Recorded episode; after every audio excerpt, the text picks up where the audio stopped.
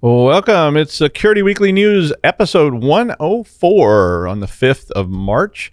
Uh, this week, for the week of 28 February, we got non fungible tokens. I like saying that. Exchange, Talon cameras, OSINT, Rockwell, and more. Not to mention all show wrap ups on Security Weekly News Wrap Up Show. This is Security Weekly for security professionals by security professionals. We interrupt our program to bring you this important message. It's the show that keeps you up to date on the latest security news twice a week, your trusted source for accurate security information and expert analysis. It's time for Security Weekly News. As technology continues to evolve and expand, so have the attackers that put our critical systems in jeopardy. Core Impact from Core Security is a penetration testing tool that safely finds vulnerabilities using the same techniques of adversaries, with certified exploits and wizards that guide you through critical pen tests while maximizing the time of advanced testers by automating their routines. With Core Security, you can safeguard your infrastructure by limiting access, detecting threats, testing for security weaknesses, and efficiently monitoring data. Visit securityweekly.com forward slash core security.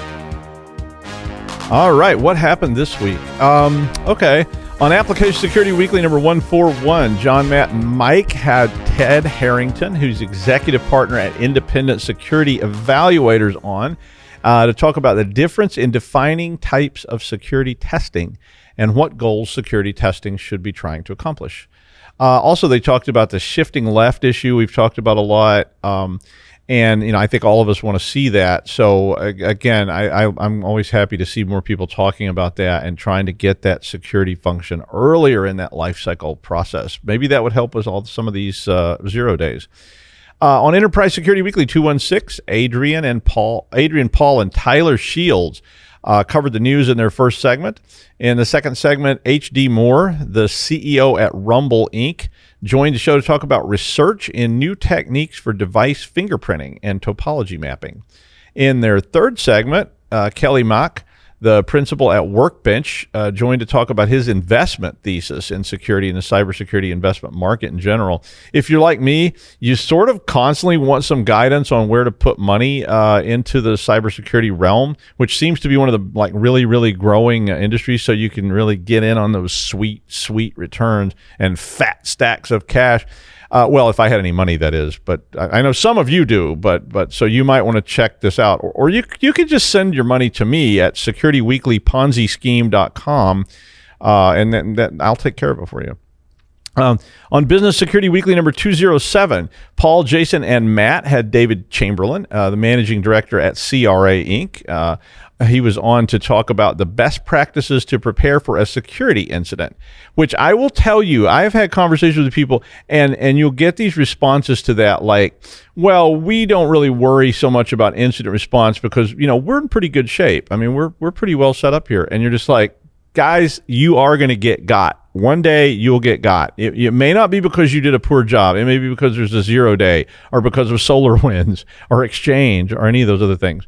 In the second segment, uh, fin- they covered financial targets don't motivate employees. Makes sense. Uh, unless it's the employee's financial targets.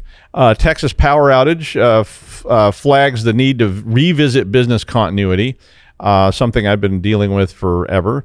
Security job candidate background checks, what you can and can't do. I, I really like that one because uh, people get in trouble of this for this all the time. So they're interviewing people, they ask inappropriate questions, or worse, they jump in and they start, you know, doing sort of, you know, cyber stalking of these potential employees and going, let's look at their Facebook page, let's look at their Instagram, and you know, and and and maybe that's okay, but there's a lot of issues around that. So so definitely check that out. On Security and Compliance Weekly number 6 3, Jeff, Josh, Liam, and Scott were joined by Mike Volk, uh, the VP of Cyber Risk Solutions at PSA Insurance and Financial Services, and also uh, Albert Leitzel, uh, the fifth, uh, who's an account executive at PSA Insurance and Financial Services. Those two guests decided to take uh, take on the anti-insurance crowd at Security and Compliance uh, Weekly, uh, along with Jeff's withering disdain. Uh, so the first segment was was about myths and misconceptions about cyber insurance, which was a really good segment uh, on there.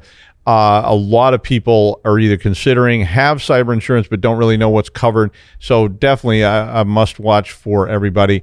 Uh, in second segment, same lineup. Uh, different subject. This time we talked about practical steps to pursue when you were considering cyber insurance. And, and again, Jeff's withering disdain. On the Security Weekly News, number 103, um, Jason Wood was off doing uh, the important things that Jason Woods does when Jason Wood does when he is not on on uh, Security Weekly News, and we had the pleasure of having as a guest host Aaron Leyland himself, the CEO at Restricted Access Limited, live from Great Britain. Aaron was talking about the GCHQ uh, and how they're using artificial intelligence, and he had a whole bunch of info about AI, so definitely fun. And Aaron's our our great friend who we haven't gotten to see in person in a long time, so maybe someday we'll get invited to do a live show in London. Uh, which I would love to do. Hint, hint. Uh, or maybe they'll have DEF CON again in person and we can see everybody's sad face. Um, anyway, on Paul's Security Weekly number 685 last night in the first segment, Philip Wiley, uh, uh, a, a person who is very interesting. Um, he actually once did wrestle a bear, and he was a former pro wrestler who's super crazy smart. But he is the offensive cybersecurity instructor at INE and was on to talk about well offensive cybersecurity education and obviously that was something a, a lot of the hosts on security weekly including myself uh, are either educators have been educators work for training companies and so forth. Some of us have done all the above. And um, it was really interesting to talk with him about getting started in pen testing and everybody had a lot of opinions. It was a really really fun segment uh, uh, that had a lot of conversation in it.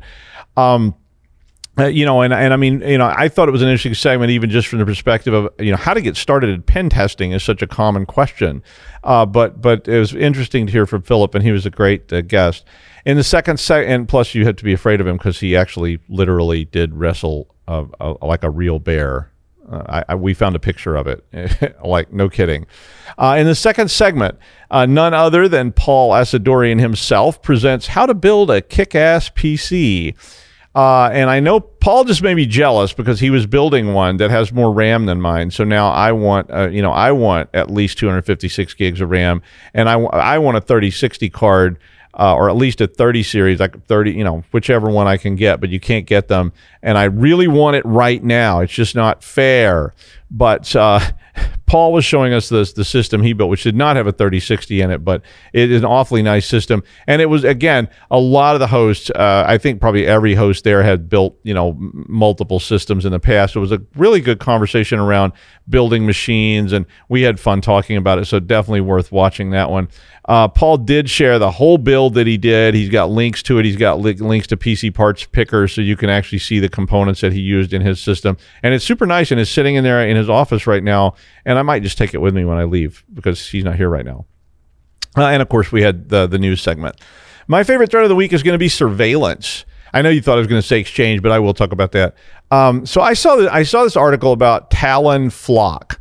And so there's this rollout of this these cameras called Talons in, in this company called Flock. And it was going on, and it really made me revisit something I've always thought about security and privacy. So for years, and I and I do still feel this way, security is always a trade-off between convenience and safety. Always. And long ago, I, I said if you put cameras everywhere, this was probably like in 1993 or something. If you put cameras everywhere, it will reduce crime. Now, some people don't agree with that. There's some articles that say, you know, that, that there's no correlation between the number of cameras and the amount of crime. But I always felt that it would because the assumption is that they work and that if someone's monitoring them and so forth. So back in the 60s, this guy named Kohlberg did a whole bunch of psych research on people's ethical behavior. And and, and and I've oversimplified it. I wrote some papers about this a long time ago, but I oversimplified this down to three basic types: uh, pre-conventionalist, conventionalist, and post-conventionalist. So if you hear me, t- if you've ever known me for very long, you probably heard me say Kohlbergian pre-conventionalism. Um, say it with me: Kohlbergian pre-conventionalism. Um, but pre-conventionalists are people that take advantage of situations when no one is watching. I mean, that's just that's the definition of them. So a lot of ha- a lot of script kiddie type hackers and things like that are uh, Kohlbergian pre-conventionalists. Conventionalists are people who typically follow the rules of societal norms, whatever those are, like laws or just what is generally accepted. You know, like like why you don't become a cannibal. You know, I mean, everybody's been curious about cannibalism. I'm kidding. Or, or maybe I'm not. Uh, and post conventionalists are people that believe they follow some higher power. And again, that doesn't necessarily mean gods or, or anything like that. It just necess- it, it's some other thing outside of societal norms. So if there's a wallet laying in the street, pre-conventionalist looks at it and they look around to see is anybody watching, and then they take the wallet. The conventionalists try to return the wallet, so they say a wallet laying in the street. They pick it up, they look at it, go, "Oh, it's this guy. Uh, maybe I'll call him and send this to them, or maybe I'll take it to police or whatever." And post-conventionalists steal the money to give to their organization who's fighting to prevent the unnecessary deaths of field mice. So if you assume that you can't really stop post-conventional crime because post conventionalists are people that don't care if they're caught and punished because they believe they're doing something for a higher cause. Uh, and conventionalists will generally follow the rule. So you put up a camera, and the pre-conventionalist says, "Oh, I'm not touching that. I, there's a camera right there looking out. If I pick this wallet up, I'm going to get caught." So you could extend all that into you know putting an RFID chip in every single person, and when a crime occurs, you just play back the feed and see who did it. So you reduce crime, right? Crime, to me anyway, crime seems like it would plummet just with the thought that you might have a chip in your head that the police can detect. I, I mean, mostly. Some people are going to do, you know, so there's always stupid people around. I mean, nobody ever walked into a 7 Eleven with a shotgun and thought, you know, tomorrow I'll be in prison for the rest of my life. They all thought, I'll get that $25 and a couple of subway tokens and I'll be all set. Uh, I guess the essence of this is, you know, Philip K. Dick's Minority Report novel, and there was a movie made of it, and a lot of people are, are more familiar with. But, you know, Philip K. Dick was basically saying, what if you could predict that someone would do something? And this is sort of the essence of, to me, privacy and surveillance and all this stuff. He, he, he used something odd, as he often did, a precon- precognition which you know is not a real thing. But but you know you could use AI. Uh, you could use AI profiling, use human profiling, all sorts of things that people might use to predict whether somebody would commit a crime or not. Probably not a good idea, but you know, as we've seen, um, and of course, all sorts of things go wrong with this when you put it in practice. So, what about these surveillance cams? So, this was the original point. Um, well, to me, the main issue seems to be around privacy and profiling and all this kind of stuff. So, um, a lot of people who watch our shows have a lot of privacy concerns. I, I mean, I really don't. Uh, because I'm pretty damn boring when you get right down to it, and I don't really care if you want to watch me. So this sort of you know overt feeling by me is that so what? I mean that's that's my honest feeling. I mean I mean and I know there's all sorts of issues here, but but I mean just me personally is like go watch away. I mean here I sit. I'm doing a show. I'm you know writing a paper or whatever I'm doing. But all that aside, privacy advocates do understand that this sort of surveillance can be used for very bad things by the government uh, like tracking people they don't agree with. I mean, it's a standard practice in uh, fascist states, uh, dictatorships, and other places. You know, and even in you know sometimes free countries, uh, people in the government say, "Hey, these are our political enemies. We're going to see if we can catch them doing something we don't like." Um, and then there's stupid things like harassing your ex uh, or seeing what your ex is up to, and, and, really bad things like racial profiling and harassment and so forth. Uh, so, according to Vice Motherboard article, uh, the Talon network mentioned by law enforcement has 500 million scans of vehicles a month. So these are cameras that can capture your license plate. Boom. Um, if we assume that it never gets misused, well, okay, it, it seems like it's a pretty good thing. If some kidnapped child gets saved, great you know, I mean, I mean, there's an Amber Alert and, and the camera spots a license plate headed, you know, headed down the Jersey Turnpike. That's a pretty good thing. But what we keep seeing is that it won't be long before someone abuses it. They'll decide to track their political opponent. They'll decide to see where their abused spouse is hiding out, or they're going to decide that as a post conventionalist, they need to overthrow the government so that whatever they do is okay. So the flock people then say, well, it's the only camera dedicated to crime solving with privacy built in. right. There's a video about this in the article with them saying this. Uh, basically, in my opinion, that's just them passing the responsibility. And if you listen to what they're saying carefully, they're basically, there's no like inherent, like something that would, you know, build privacy into the camera that I could see um, you know, they basically just pass it along and say, well, uh, with the assumption that everybody behaves, uh, you know, okay, because they say that, you know, they don't maintain anything and it's all being passed along to the police. Um, but you know how insider threats are that I've already mentioned. So I guess that privacy built in sounded kind of thin to me. Uh, the Electronic Frontier Foundation says there is no evidence that the cameras reduce crime, and I don't know how much I agree with that. They they claim that they have no evidence of that, um, but that's their opinion. That's my opinion. Um, I think we're rapidly moving to a world where privacy is going to be vastly reduced, whether you like it or not. Um, You've you've often heard me talk on Security Weekly or on this show about the the book The Light of Other Days by Arthur C. Clarke, where there is no more privacy. I mean, the whole book is just about you know it's kind of a sci-fi concept, but the whole concept of the book is really there is no more privacy. You can spy on anyone you want. You can see what your neighbor's doing anytime you want. You can see what they did, uh, and and it's a very interesting social commentary kind of book. Uh, so my feeling really is that we probably should start figuring out how to better deal with this. Um, so between drones, Talon, Ring doorbells, the fact that everybody's got a cell phone camera at hand, I videoed something today. I saw a hit and run. I videoed, I videoed something, and you know, it, it, you know, it turned out it was already reported and already handled. But I mean, I was like, wow, look at that, and you know, and then you're seeing that all the time, right? So I think our privacy is rapidly dwindling, and I don't think that genie's going back in the bottle anytime soon. All right, the Microsoft Exchange problem. Well, that happened.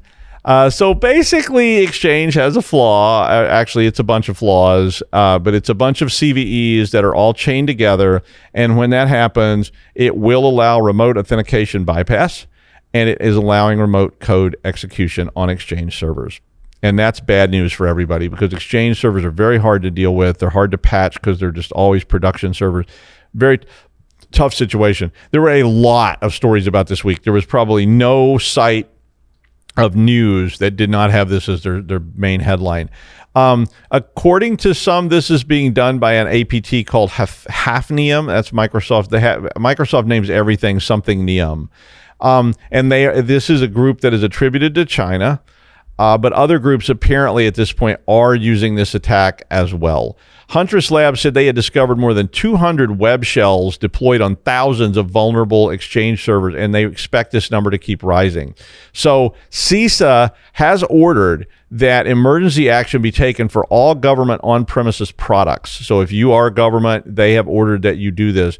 Just the, this morning, CISA released an update on this that said that CISA had documented threat actors using open source tools to search for vulnerable Exchange servers and advises anyone using Exchange to investigate for signs of compromise from at least, listen to this, the 1st of September 2020.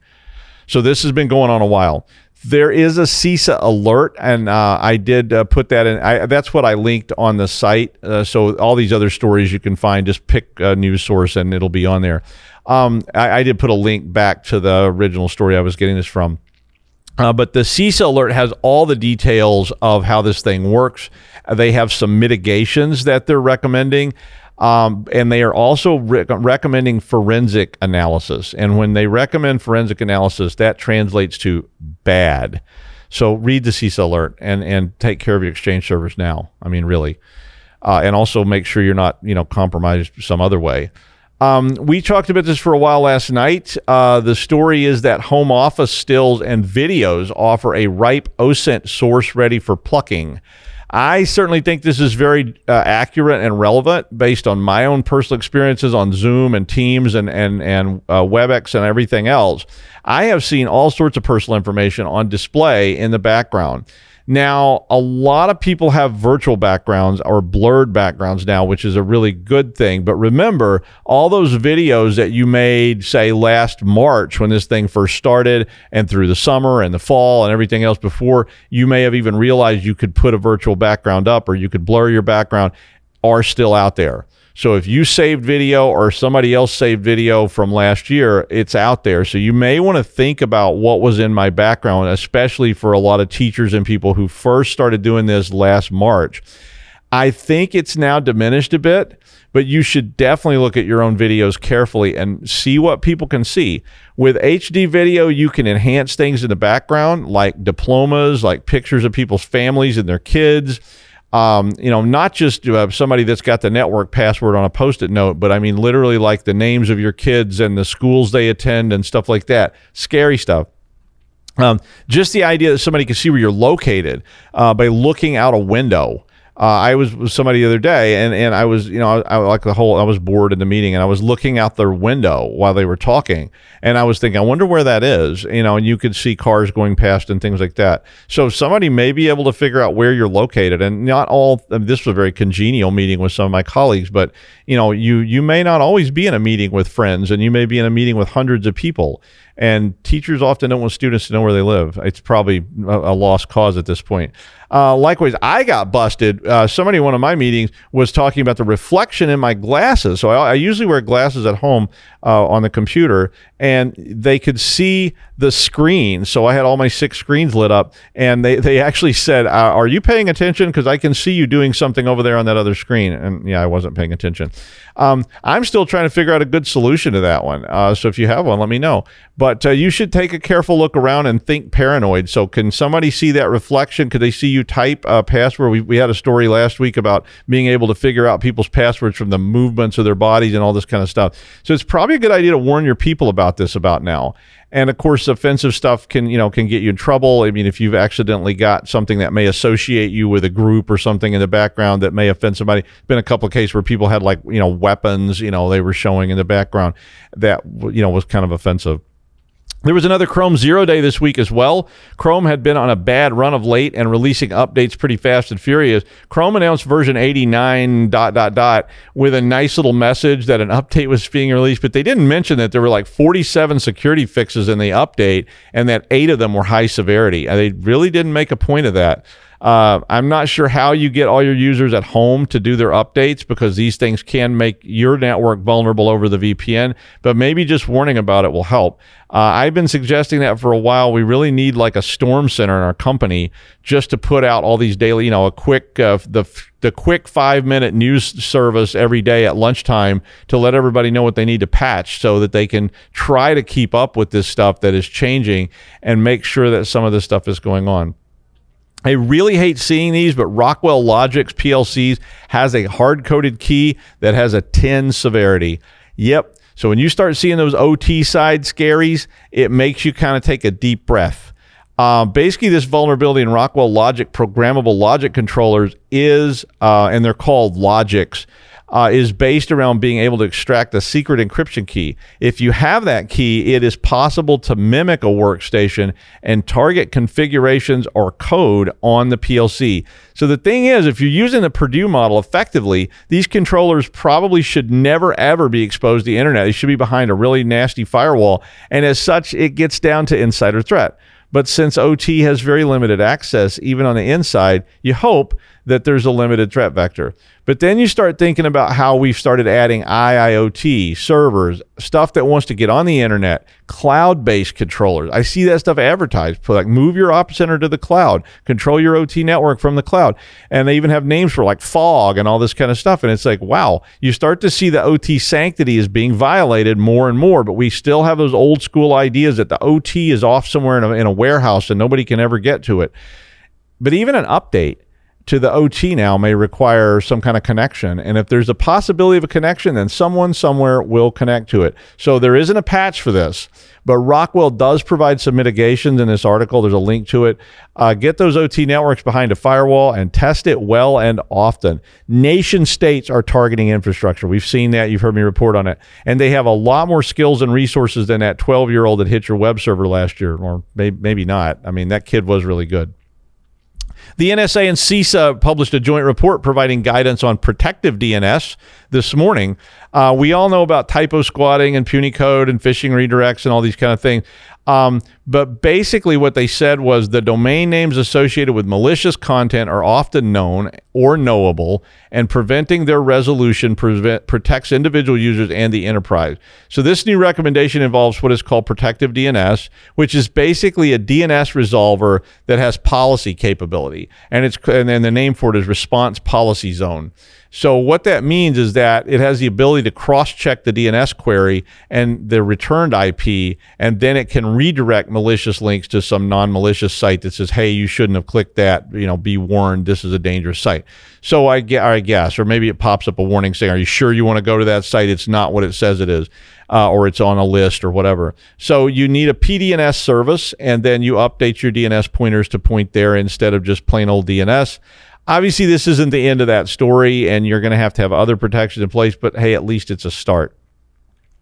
Google has now said that it will not participate in efforts by ad tech companies who are trying to build better ways to track your actions based on browser history. Obviously, most of us don't like this. Uh, and and these companies have been doing it for a while, but Google has now announced that they're working to stop it. Last year, they started plans to block third-party cookies in Chrome completely by the end of 2021. Uh, these and other browser history captures are basically how they push all those targeted ads you see. And I get a lot of weird ones because I do forensics cases and stuff. So I'm always Googling strange things. Um, like, you know, like what does C4 cost? And then you get a whole bunch of ads for like crazy paramilitary stuff. It, it, it's kind of interesting to play with. Um, sounds good, you're right. But this article kind of casts it in a sinister light since it basically says it's not that Google's trying to be the good guys here, it's that they're really trying to monopolize the whole thing and cement their hold on their users. So, hmm.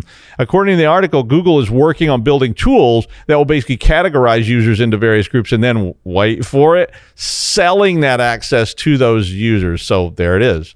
And finally, uh, so I don't understand art. Okay, I mean, I I, I know what I like. So uh, artists, painters, sculptors. Uh, you know, my, my, friend Boris Bally is a great artist, and I love his work. Um, but I particularly don't understand the art worlds usually. So anyway, you say that you have a JPEG of a Dali painting, right? And you can copy it. Um, okay, and you can distribute it, I guess, assuming that you didn't violate a copyright. I mean, that's not always clear either to me. I mean, if you take a picture of David, you know, the big nude guy in Florence, uh, you can you post that on face Faceagram or something? Will Leonardo's ghost take you to some kind of afterlife court? I, am not sure. But anyway, apparently you can now own memes and other digital images, which you'll probably immediately are going, what?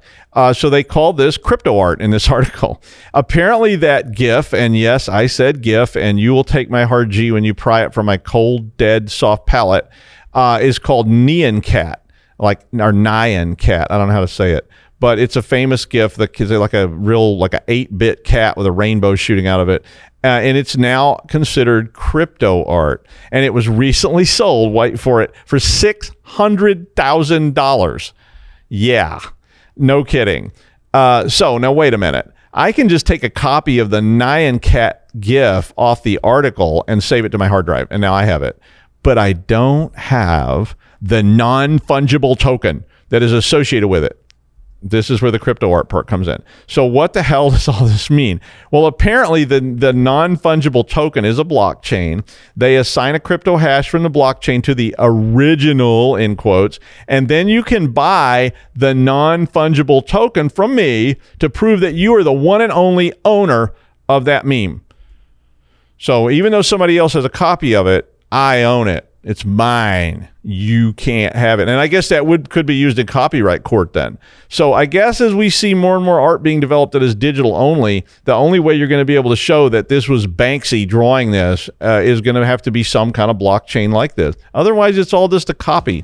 And that's a news wrap up for the week of 28 February 2021 in the time of plague. Get your shots, all of them. Please, can I get vaccinated? Please, I, I really want to. I, I kind of like it. It's, it's kind of cool.